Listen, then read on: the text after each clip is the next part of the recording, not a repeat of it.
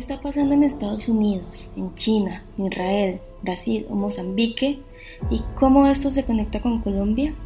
En Cosmopolítica queremos responder estas y otras preguntas de la manera más amplia y con el mejor análisis para demostrar la relevancia de estos aspectos internacionales en el contexto colombiano. No hay que ser experto porque la política internacional nunca había estado tan cerca. Mi nombre es Laura Villegas y los introduciré al tercer episodio, llamado ¿Renace el Plan Colombia? Hoy hablaremos de 48 militares estadounidenses que llegaron hace un par de meses a Colombia. El objetivo es revisar esta cooperación militar entre los dos países, que tiene antecedentes desde el Plan Colombia en 1999. Hace aproximadamente dos meses llegó una unidad militar de élite de Estados Unidos. Esta asistencia de Fuerza de Seguridad o SFAB por sus siglas en inglés, es, de acuerdo con la Embajada de Estados Unidos en Bogotá, una unidad especializada del ejército formada para asesorar y ayudar en operaciones en naciones aliadas. El comunicado con el que se anunció la llegada de los soldados señaló que la misión SFAB en Colombia es una oportunidad de mostrar nuestro compromiso mutuo contra el narcotráfico y el apoyo a la paz regional, el respeto de la soberanía y a la promesa duradera de defender los ideales y valores compartidos. Antes de esto, unidades del SFAB fueron desplegados también en países africanos y en Afganistán, y hace parte de la operación antidrogas de mayores esfuerzos que el presidente de Estados Unidos, Donald Trump, anunció en abril de este año. Los miembros de esta unidad son formados en Fort Benning, Georgia, una ciudadela militar donde se ofrece entrenamiento de alto nivel. Es una unidad creada hace más de 15 años, integrada en su mayoría por especialistas en análisis del desarrollo y planeamiento de operaciones, así como en instrucciones en tácticas y estrategias para enfrentar diversas amenazas y factores desestabilizantes. La explicación oficial de esto es que vienen para ayudar a Colombia en su lucha contra narcóticos.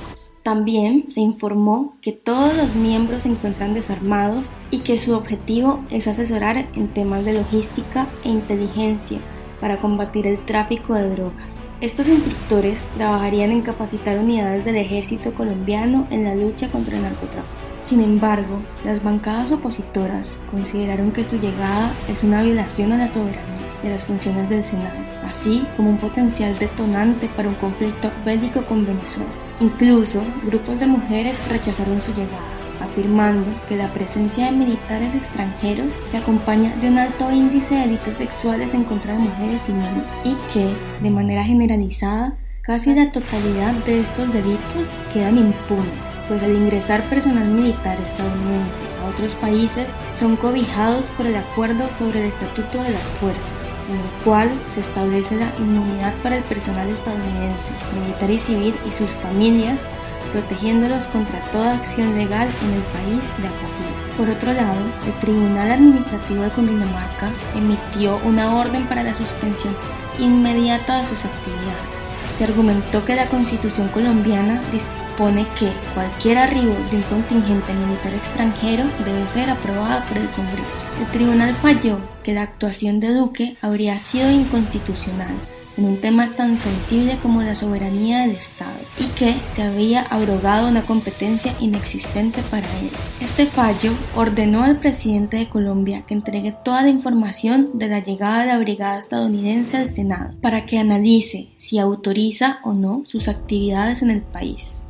Además, suspendió cualquier autorización al contingente militar para realizar actividades en territorio colombiano. Iván Duque defendió la presencia de los soldados estadounidenses en suelo colombiano y sostuvo que defenderá las alianzas internacionales contra el narcotráfico hoy y siempre. El Ministerio de Relaciones Exteriores indicó que la presencia en actividades de asesoría, capacitación y entrenamiento de un componente de la Brigada Norteamericana a la luz del ordenamiento constitucional, no requiere permiso del Senado de la República. Basándose en esto, el senador Álvaro Uribe Vélez impugnó contra el fallo.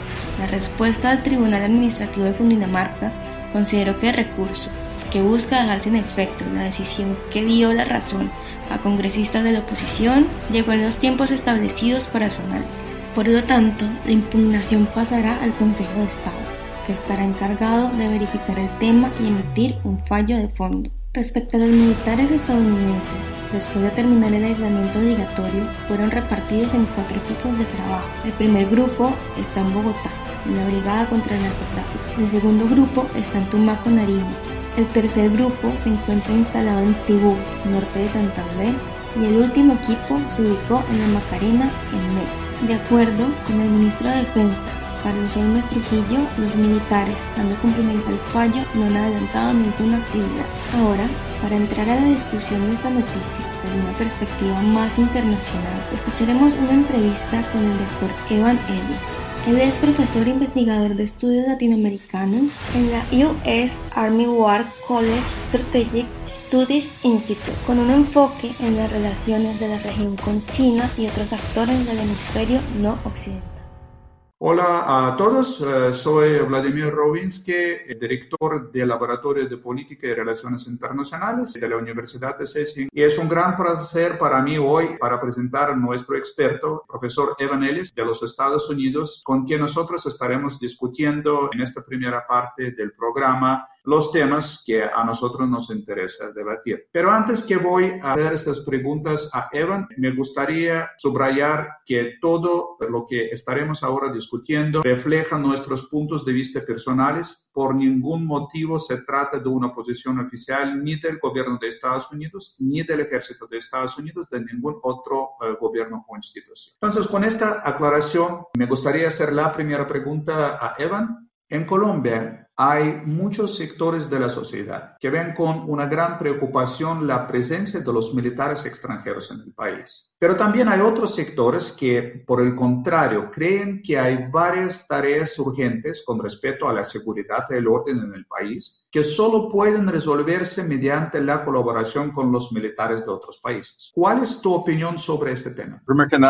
Vladimir, muchas gracias por la oportunidad de estar con usted en este programa. También mis saludos a mis compañeros en, Colombia. Usted sabe bien que mm, son siempre muy cerca a mi corazón. En cuanto a su pregunta, quiero hacer realmente cinco puntos. Primero que nada, cuando hablamos de la presencia de militares de los Estados Unidos en Colombia, hay que reconocer que no es solo este gobierno de Iván Duque, sino ha sido varios gobiernos durante los últimos más que 20 años quienes han acordado de esta presencia, incluso este gobierno de, de Ernesto Samper, obviamente de Álvaro Uribe, de, de, Santos y ahora de Iván Duque. O sea, no es una cosa partidaria. Incluso podemos hablar de Plan Colombia, que, que realmente hizo este marco dentro que los Fuerzas Armadas nuestros podría participar en cursos de capacitación. Y eso realmente fue en su mayoría formulado por colombianos, por el gobierno de Uribe y algunos dicen uh, por Luis, Luis Alberto Moreno. Segundo punto, para mí, aunque obviamente la mayoría de los gastos de dinero y el sangre gastado ha sido por colombianos en esta lucha contra el FARC, contra el ELN, contra los otros, lo que se llama GAO,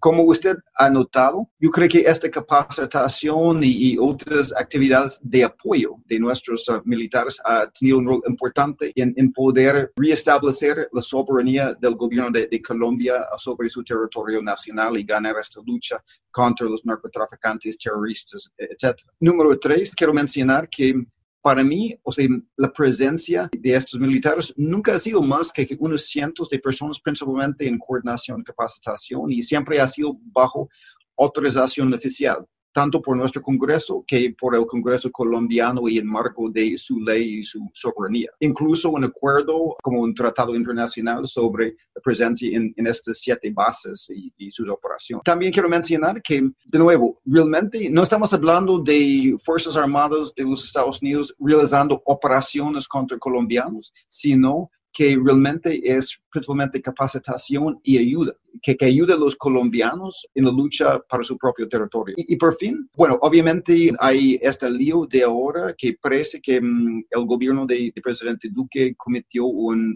error administrativo y en, en no obtener formalmente retrámite de aprobación que necesitaba por el Congreso y creo que, o sea, eso estamos hablando de específicamente esta brigada de mm, la Fuerza de Asistencia de Seguridad de los Estados Unidos. Pero de nuevo, o sea, esto ha sido más que nada un, lo que yo entiendo, un error administrativo y no algo malvado violando la soberanía del gobierno de Colombia. Pero yo creo que más que nada, esta idea ha sido algo positivo y con respeto para la soberanía y la gente de, Colombia. Sí, eh, muchas gracias por, por estos eh, cinco puntos. Eh, yo creo que es muy claro desde tus respuestas la naturaleza de la participación de los Estados Unidos en las actividades que se realizan en territorio colombiano. Pero yo creo que hay algo realmente diferente que vivimos ahora en el sentido que en el país vecino de Colombia es la siguiente pregunta que quiero hacer. Desde hace un año se encuentran eh, de manera permanente estacionados los uniformados técnicos militares de Rusia. Y hasta donde se, se trata de un hecho sin precedente en este siglo, en el siglo XXI,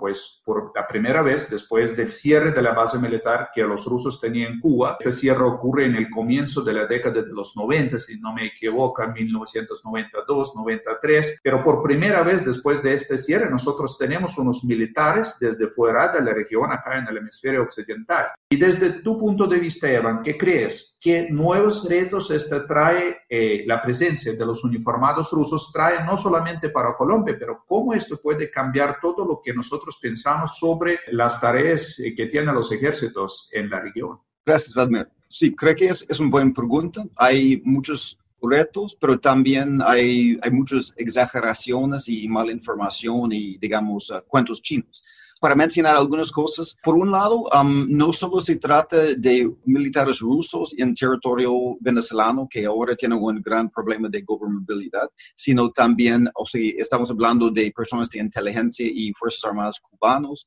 estamos hablando de ocasionalmente fuerzas armadas chinos uh, que no tienen una presencia tan constante, pero sí tienen presencia. Ocasionalmente hemos notado públicamente iraníes, especialmente de fuerzas Quds, uh, que, que pasan a veces en pasaporte venezolanos, entre otros. También cuando hablamos de, los rusos, um, no solo es Venezuela, pero como usted bien dice, los rusos han retirado la mayoría de su presencia de, Cuba desde hace años, aunque yo entiendo que ellos siguen con una presencia activa, o sea, todo el tiempo sus naves de guerra, sus tropas, sus aconsejadores, sí, sigue visitando a Cuba uh, y también mantiene una presencia fuerte, casi constante en, por ejemplo, Nicaragua. O sea, Venezuela quizás no es el único, pero quizás es caso más destacado. Bueno, en cuanto a la presencia rusa en Venezuela, um, yo creo que es importante anotar que no solo estamos hablando de soldados y técnicos rusos, uh, sino también um, que ha sido muchas visitas uh, institucionales y una gran cantidad de ventas de, armas. O sea, yo creo que desde 2005, Rospron Export y Rostec ha, vendido más de 11 mil millones de dólares en armas a, Venezuela, lo que no solo ha tenido un, un rol en apoyar a las Fuerzas Armadas, sino la Guardia Nacional Bolivariana y en ahora reprimir las protestas de este gobierno en transición de, de Juan Guaidó, entre otros. También quiero mencionar que estas armas y este apoyo no solo es un problema para los Estados Unidos, sino ha convertido a indirectamente una amenaza por Colombia, tomado mucho en cuenta por las Fuerzas Armadas de, Colombia y otros países en la región. Quizás nuestros uh, oyentes recuerdan la violación de espacio área de Colombia en, yo creo que fue 2013 por un Tupolev 160 y ha sido también otras dificultades. Por ejemplo, este caso ruso que Venezuela ha comprado en grandes cantidades, los Sukhoi 30, um, representa quizás esta, esta amenaza principal al espacio área y soberanía de, de, Colombia. Estos Sukhois con una defensa relativamente limitada contra este tipo de, cosas en Colombia uh, puede llegar hasta Bogotá, Ministerio de Defensa, en, en minutos. También siempre ha sido la preocupación que um, los blindados rusos ya operados por Venezuela, o sea, los BMP-3, los BTRs, etcétera. Este blindaje podría cruzar la Guajira como, como parte de esos tipos de operaciones que, que siempre um, en operaciones como Guaycaipuro que los venezolanos han amenazado. Incluso hemos visto um, maniobras y veces uh, violaciones de, de, terreno colombiano por el ejército de, de, Venezuela. O sea, quizás dentro de poco se acaba su gasolina porque la logística es un desastre, pero es una preocupación. También cuando Colombia mira la presencia rusa, no solo es Venezuela, sino um, Venezuela, Colombia mira hacia el norte y ve la posibilidad de naves de guerra ruso en canal de Nicaragua, si esto ocurre algún día, um, o la posibilidad de o sea, um, cosas en, en Cuba. Y realmente Colombia mirando hacia el Caribe puedes ver como una amenaza ruso encerrando su acceso marítimo a Europa y los Estados Unidos. También hay algunas cosas que, que son exageración. Por ejemplo, hablaron de establecer un base en un pequeño isleta, se llama La Archilla, y fue irónico que nunca el Tupolev 160 aterrizó en, en esta base porque no es una pista adecuado por eso. O sea, muchas cosas los rusos dicen, yo creo que para, para tener un impacto simbólico, pero no es algo real. Pero sí, hay ciertas cosas más que el simbolismo. Por ejemplo, um, los rusos están trabajando para ayudar a los venezolanos en su sistema antiaérea hace 300, pero es contra un ataque gringo que realmente no, no va a pasar. O sea, yo creo que lo más probable en, en Venezuela es o sea, el grito del, del, país en violencia criminal, con, con todo lo que está pasando, con el hambre, con, con, el crisis político. Yo creo que no hemos visto ninguna indicación de invasión inminente gringo. Eso es algo que Venezuela mantiene por, por tener un enemigo falso para, para unificar la, la gente por, por Maduro. También quiero mencionar que Rusia, aunque vendió muchas armas antes, yo mencioné los Sukhois y los blindados, um, últimamente ha dejado de vender armas a Venezuela. Y en parte es, es porque se acabó la, la, plata de este régimen. Y también el gobierno de, de Rusia, no solo Putin, sino sus em, personas de empresas de petróleo como Igor Sechin, no están nada de contento con incapacidad de pagar um, los préstamos rusos a, Venezuela, especialmente por, por Rosneft. Aunque lo que estamos viendo ahora es que mientras que um, los rusos recuperan algo de sus préstamos no pagados, están cada vez más atrevidos en, hacer cosas para, um, para alarmar a los Estados Unidos. También importante hablar de, aunque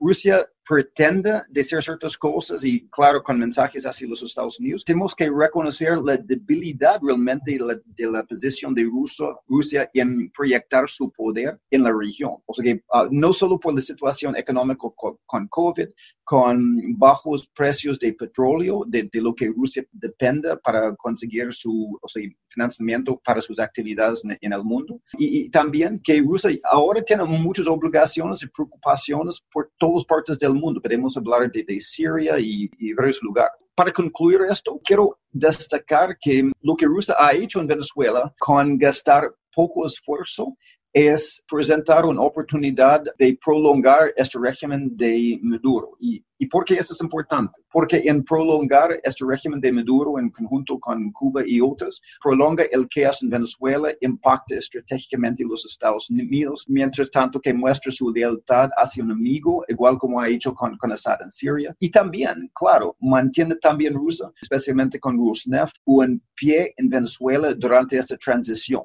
Um, para recordar que Venezuela en el fin sí sigue teniendo 300 mil millones de barriles de petróleo recuperable, lo que es, es, algo de mucho interés por esta economía basada en petróleo de, de Rusia. Entonces es algo multidimensional, pero para mí no es todo que, que parece. Muchísimas gracias, eh, Evan, por esta respuesta eh, tan completa. Eh, yo estoy completamente de acuerdo que lo que está pasando en Venezuela es un caso sin precedente. Aparecen cosas nuevas que, por ejemplo, para nosotros acá en Colombia nunca nos tocaba enfrentar algo de este estilo. Lo que está pasando en Venezuela ahora, yo creo que esto es completamente nuevo y nos ofrece las posibilidades también de repensar un poco los temas del ejército, lo que hacen los militares de doctrina militar, ¿sí? Yo creo que es algo, es, importante y, lo que está diciendo, ¿sí? La presencia eh, de unas tropas eh, de otro país extrahemisférico en Venezuela es lo que está prolongando todo la, lo que está pasando en Venezuela, ¿sí? Si no deja encontrar una solución de manera más rápida y más oportuna.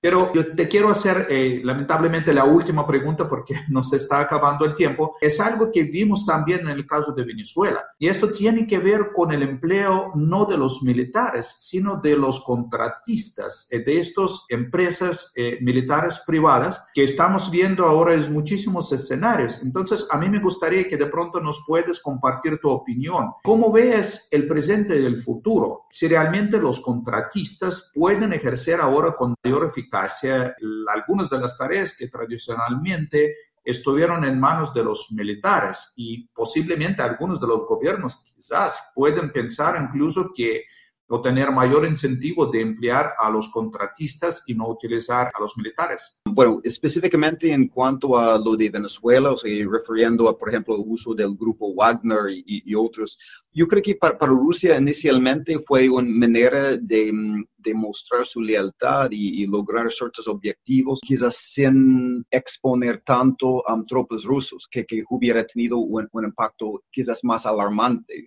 simbólicamente. Pero en el fin, yo creo que los rusos decidieron también a, seguir con, con, sus propios tropas, también por tener otro tipo de, efecto. Entonces, esos tipos de, de, mercenarios pueden lograr una cosa, pero en el fin, los rusos han hecho las dos cosas. También cuando hablamos de mercenarios, importante destacar en cuanto a su uso generalizado y obviamente tienen precedentes históricos en todo el mundo. Queremos hablar de los Hessians en, en Alemania, etc. Pero no siempre es claro cuando un gobierno está tras de los mercenarios versus otras fuerzas o, empresas uh, privadas. O sea, en algunos casos es, es, muy claro, podemos hablar de, por ejemplo, e, el, uso abierto, contratido de, por ejemplo, Halliburton por los Estados Unidos en, realizar ciertas capacitaciones o, Constellas en realizar ciertas capacitaciones bajo el Departamento del Estado en, marco de ley. Otros casos, así como, como esta locura de Jason, um, Jason Woodrow y Silvercore, lo que es, es algo completamente no atado a los Estados Unidos, aunque muchas personas en la región quizás imaginen otra cosa. En cuanto al caso de Colombia, muy importante destacar que usar mercenarios es, es muy caro a veces y muy peligroso porque mm, uno está asumiendo ciertos riesgos de vulnerabilidad um, sin un control completo. Y por Colombia, específicamente en cuanto al control de su propio territorio nacional en este entorno de, de COVID-19. el gobierno acaba de anunciar cortes en presupuestos por todos lados para combatir COVID. Entonces, yo creo que cuando ni tienen dinero adecuado por sus propias Fuerzas Armadas y, y las otras funciones del gobierno, o sea, mm, realizar algo caro así no es la mejor idea. Al haber dicho esto, también es importante destacar que sí hay una gran, gran tradición y presencia de seguridad privada de todas partes en Colombia, empresas grandes ah, desde Israel, desde otros países, hasta lo más, pequeño. Incluso hay una um, organización oficial del gobierno que va regulando esto muy bien y también en, entidades como FENALCO se encuentra representado muchas de estas, empresas. yo creo que Colombia no podría funcionar um, sin seguridad privada.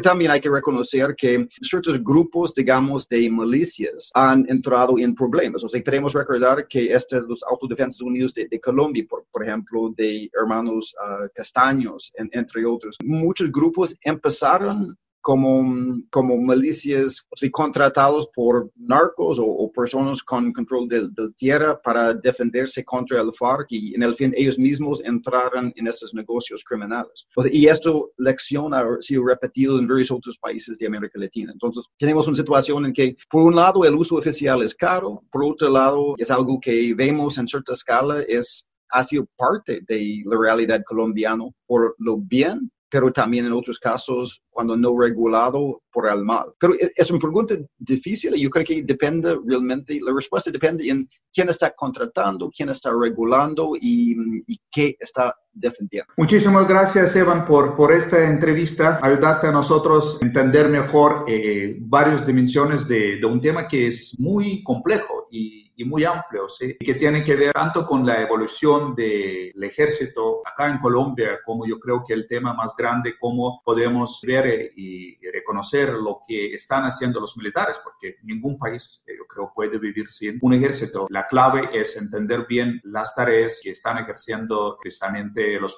las fuerzas eh, militares y yo creo que también el control de la sociedad a través de las instituciones democráticas en primer lugar que son necesarias. De nuevo, muchas gracias. Please stay safe en este también eh, contexto tan, tan importante y tan sin precedente que vivimos todos nosotros. Ya conoces a Cali, pero eh, a mí me gustaría que cuando termina todo eso eh, podemos invitarte nuevamente para que puedas compartir tus opiniones, tus conocimientos con nuestra comunidad en la Universidad de CECI y la comunidad más amplia de lo que nos interesa los temas internacionales en Colombia. Muchas gracias. Muchas gracias, Vladimir. También gracias a usted por la invitación. Saludos a todo el equipo de CECI y mis compañeros colombianos y fue un gusto y un honor participar en este programa.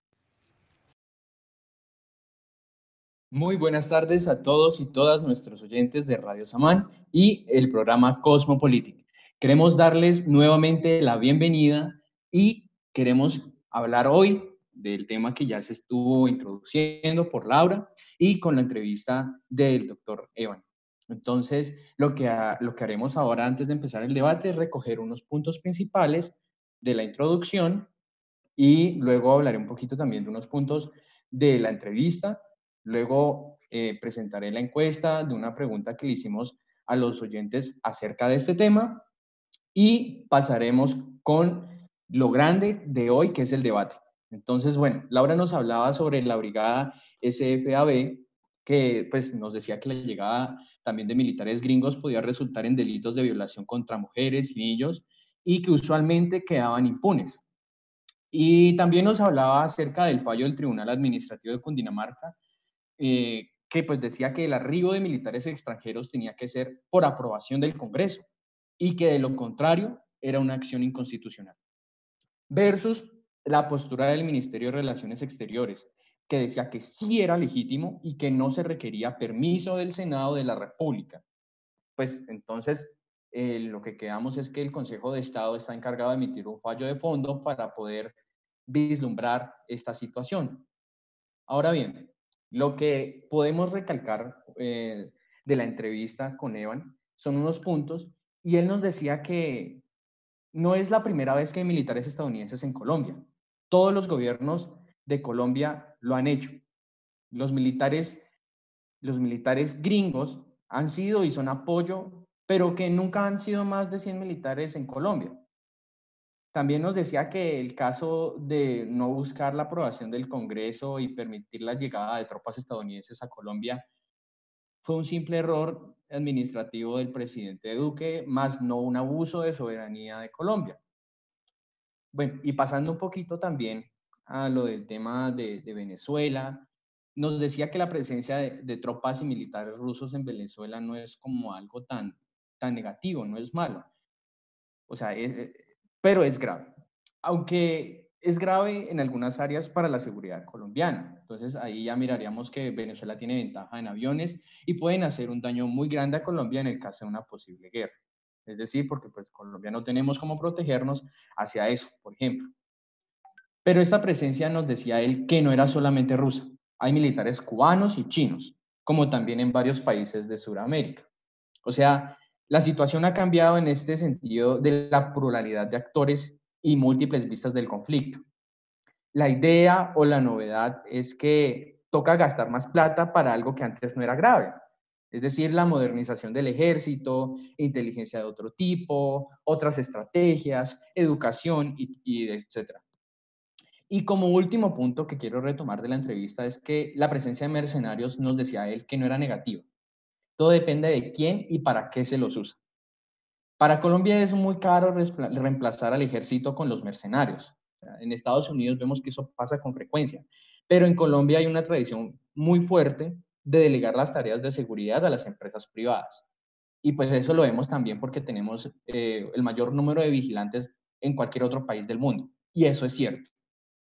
Pero también nos decía que, o sea, si en momento nos tocara a nosotros usar escenarios, acá la gente o las personas pues nos iban a molestar mucho.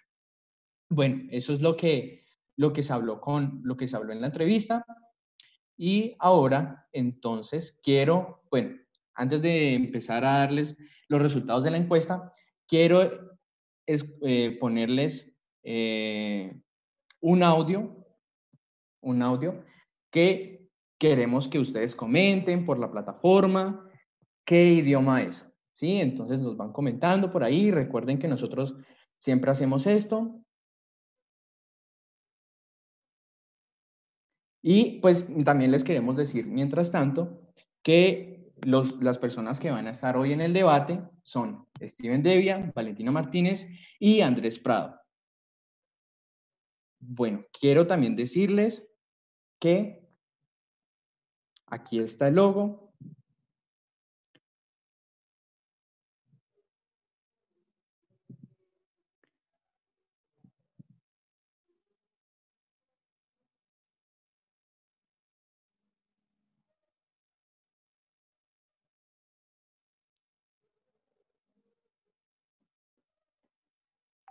No, por, por errores técnicos no, no se pudo presentar este jingle, entonces, bueno, no importa, pasemos a la entrevista.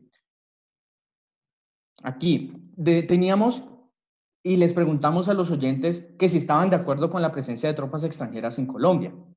Y miren, miren esta respuesta que nosotros tenemos. Tenemos una abrumadora mayoría con un 70,6% en que las personas decían que no, que no estaban de acuerdo que era una violación de la soberanía de Colombia, porque estas tropas reciben pues órdenes del Pentágono, más no de aquí del gobierno colombiano.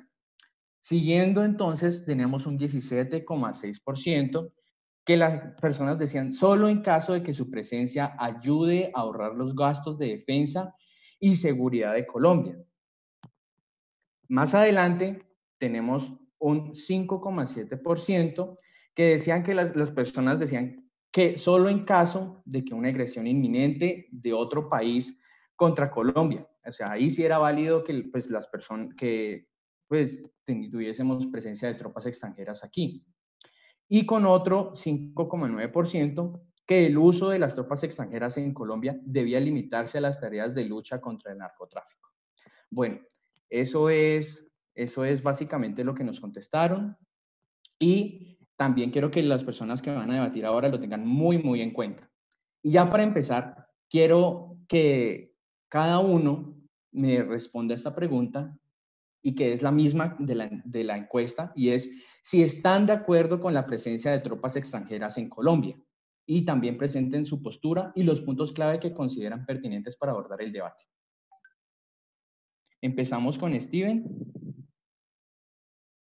Ok, muchas gracias Santiago. Yo soy Steven Devia y no, no estoy de acuerdo con la presencia estadounidense porque no me agradan, esencialmente sus intereses tampoco me agradan y, y es eso, pero de ahí hablar de presencia militar de, extranjera, con esa sí estoy de acuerdo. ¿Por qué? Porque son cooperaciones internacionales que son necesarias y que no necesariamente se limitan a puntos, a puntos eh, puede llamarse agresivos, ofensivos, hostiles, sino que normalmente, eh, de acuerdo a un, a un, esquema de un doctor, de un doctor de la UNAM, Rafael Prieto, eh, lo, sobre hay tres bases para la cooperación militar internacional. Asesoría, capacitación y entrenamiento comercio, financiación de material bélico y eh, asistencia o alianza defensiva, que es en la que menos eh, hay, hay acuerdos. Principalmente siempre es asesoría, capacitación o entrenamiento. Y pues estas, estas asesorías, estas capacitaciones son muy comunes, sobre todo en nuestro, en nuestro continente, con el, con el pasado de la Guerra Fría.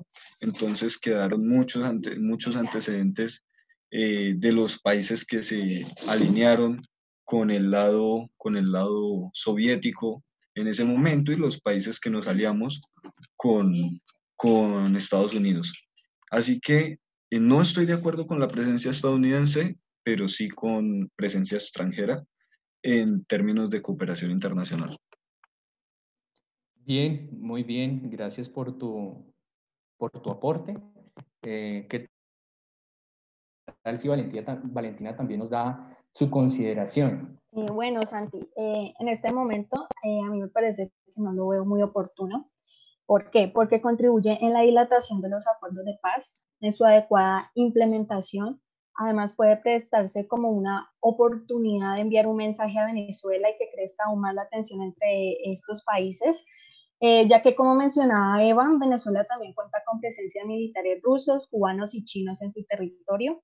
Además, partamos del hecho de que esta brigada eh, centrará sus esfuerzos en las zonas futuro, que a grandes rasgos es el propósito de la presidencia nacional de llegar a territorios afectados por la economía ilícita, la violencia, el narcotráfico y donde la presencia del Estado es muy débil. Pero en vez de reforzar el diálogo con estas comunidades que tienen condiciones sociales especiales, como el hecho de que allí se da el 45% de los asesinatos de líderes y lideresas sociales, el presidente decide traer 50 militares que no aportan nada en este aspecto social y dejan mucho que desear en materia de derechos humanos. Estas personas no están pidiendo más tropas ni militares, lo que necesitan es inversión social y que se respeten sus derechos fundamentales.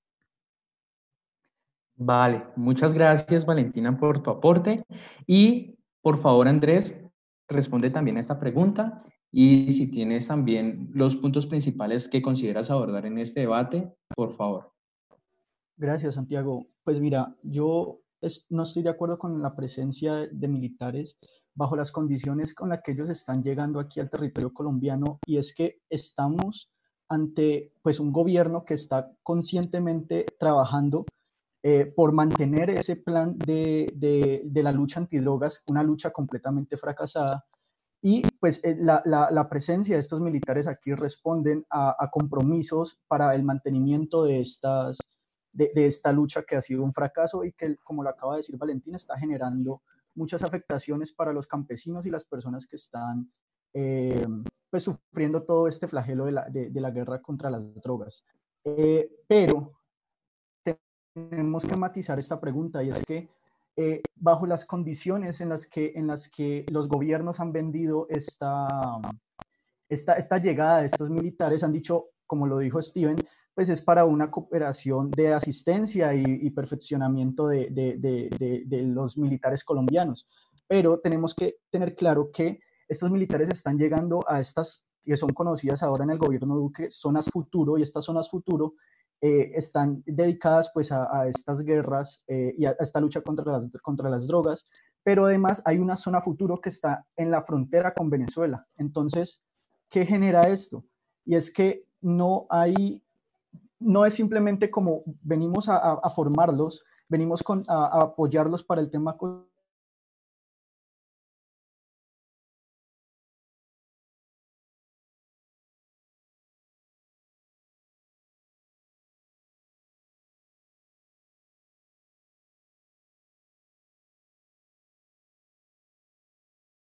bajo esos términos. Si fuera como en un escenario donde listo es simplemente preparación y fortalecimiento, estaría bien, pero bajo las condiciones con las que realmente son y que en las noticias no lo dicen, pues en este caso no, no estoy de acuerdo con eso. Vale, vale, muchas gracias Andrés por tu aporte. Y bueno, quiero que también, pues recogiendo también lo que cada uno ha dicho de su postura, quiero que respondan a esta pregunta que pues tiene que ver con lo que pasó ahora y también con lo que nos mencionaba Evan en la entrevista. ¿Consideran que la acción del presidente Duque fue un error administrativo o un abuso de la soberanía de Colombia como un caso inconstitucional? Bueno, entonces, eh, eh, eh, Santi, mira, principalmente, o sea, tal como él lo decía, esto no ha sido, o sea, la cooperación entre Estados Unidos y Colombia no es de, no es de hace dos meses ni tres meses. Esta cooperación viene desde hace mucho y por tanto siempre se dan estos, estos permisos.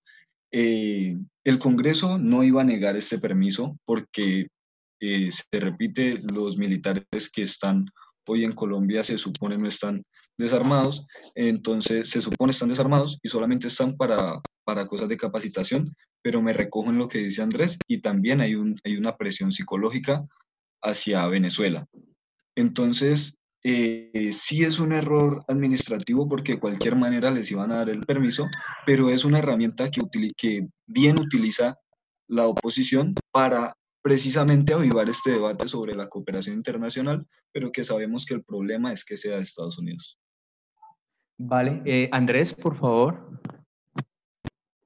Listo, Santiago. Pues mira, yo, yo quiero agregar a, complementar lo que estaba diciendo anteriormente y era que estos militares también están generando esta presencia eh, como una amenaza hacia el gobierno, hacia el régimen de Maduro. Entonces, tengamos en cuenta que, eh, de acuerdo con una organización, la organización WOW, se están presentando eh, más de 100 visitas de militares gringos al territorio colombiano cada día y estas visitas no se registran. ¿Por qué en esta ocasión sí se registraron? Entonces, eso responde a, que hay más allá de simplemente como mostrar una presencia nueva, y está buscando generar mayor eh, amenaza al gobierno de Maduro. Entonces, si lo ponemos en, los términos de simplemente llegaron y se nos olvidó pasarlo por el Congreso, sí, es un error administrativo. Pero ya teniendo en cuenta este contexto, yo creo que sí está empezando a generar una agenda estadounidense mucho más fuerte en el territorio colombiano. Vale. Eh, Valentina, ¿será que nos podrías, por favor, también responder a esta pregunta? Sí, creo que mi respuesta va muy en línea con lo que han dicho mis compañeros y es que mm, mm, la, decisión eh, de enviar militares para la asesoría pues no fue impuesta por Estados Unidos, sino que fue tomada por ambos países. La premisa eh, bajo la premisa de la lucha contra el narcotráfico, que es una prioridad compartida entre estos dos países. Em, y la cuestión sobre las atribuciones del Senado es que eh, han surgido muchas discusiones al respecto y se dice que si es cierto que no vienen con armamento, eh, se podría decir que no se necesitaba una, una aprobación previa del Senado ni del Consejo de Estado, porque ya ha sucedido en ocasiones anteriores de que han venido y no han tenido que pasar por estos entes. Eh, igual todo esto ya está siendo analizado por el Consejo de Estado que determinará qué sucederá con estos militares y pues en definitiva es una situación que debería haberse manejado con más transparencia y precisión porque estos errores generan desconfianza y recelo tanto en la ciudadanía como en el sector político, por lo que considero que es un error administrativo por parte de Duque. Bueno, muchísimas gracias. Eh, bueno, yo creo que ahí ya con eso, con lo que ustedes nos han mencionado, ya tenemos bastante para poder pensarlo, para poder sentarnos, para poder discutirlo también en nuestros espacios sociales es muy interesante ver lo que está pasando en este momento también con nuestro vecino Venezuela, con la, con la amenaza psicológica que ustedes mencionan. Para ellos, lo que resulta ser nuestra alianza o lo que podría venir a presentarse con, con las tropas aquí extranjeras estadounidenses también pues lo que está pasando entre, el, pues digamos, un rifirrafe de entre la presidencia, el Ministerio de Relaciones Exteriores y el Congreso. Entonces, eso engloba muchísimo el debate y eso ya nos da muchísimo material para poderlo pensar. Eh, queremos darles a todos muchísimas gracias por conectarse aquí en su programa Cosmopolitic y pues queremos también invitarlos a que sigan conectándose todos los jueves de 6 a 6 y 45, muy puntuales, eso sí. Y vamos a hablar, y eso sí se los voy a adelantar, vamos a hablar sobre ciencia, tecnología e inversión. Entonces tendremos un invitado bastante especial y también hablaremos también un poquito de por qué, por qué Colombia no se ha interesado tanto en producir o en, pues eh, reforzar toda la educación que tiene para astronautas de Colombia, ¿sí? ¿Por qué no tenemos astronautas en Colombia? Eso es un tema bastante interesante, no se lo pierdan, así que nos, con, con esto nos despedimos. Muchísimas gracias.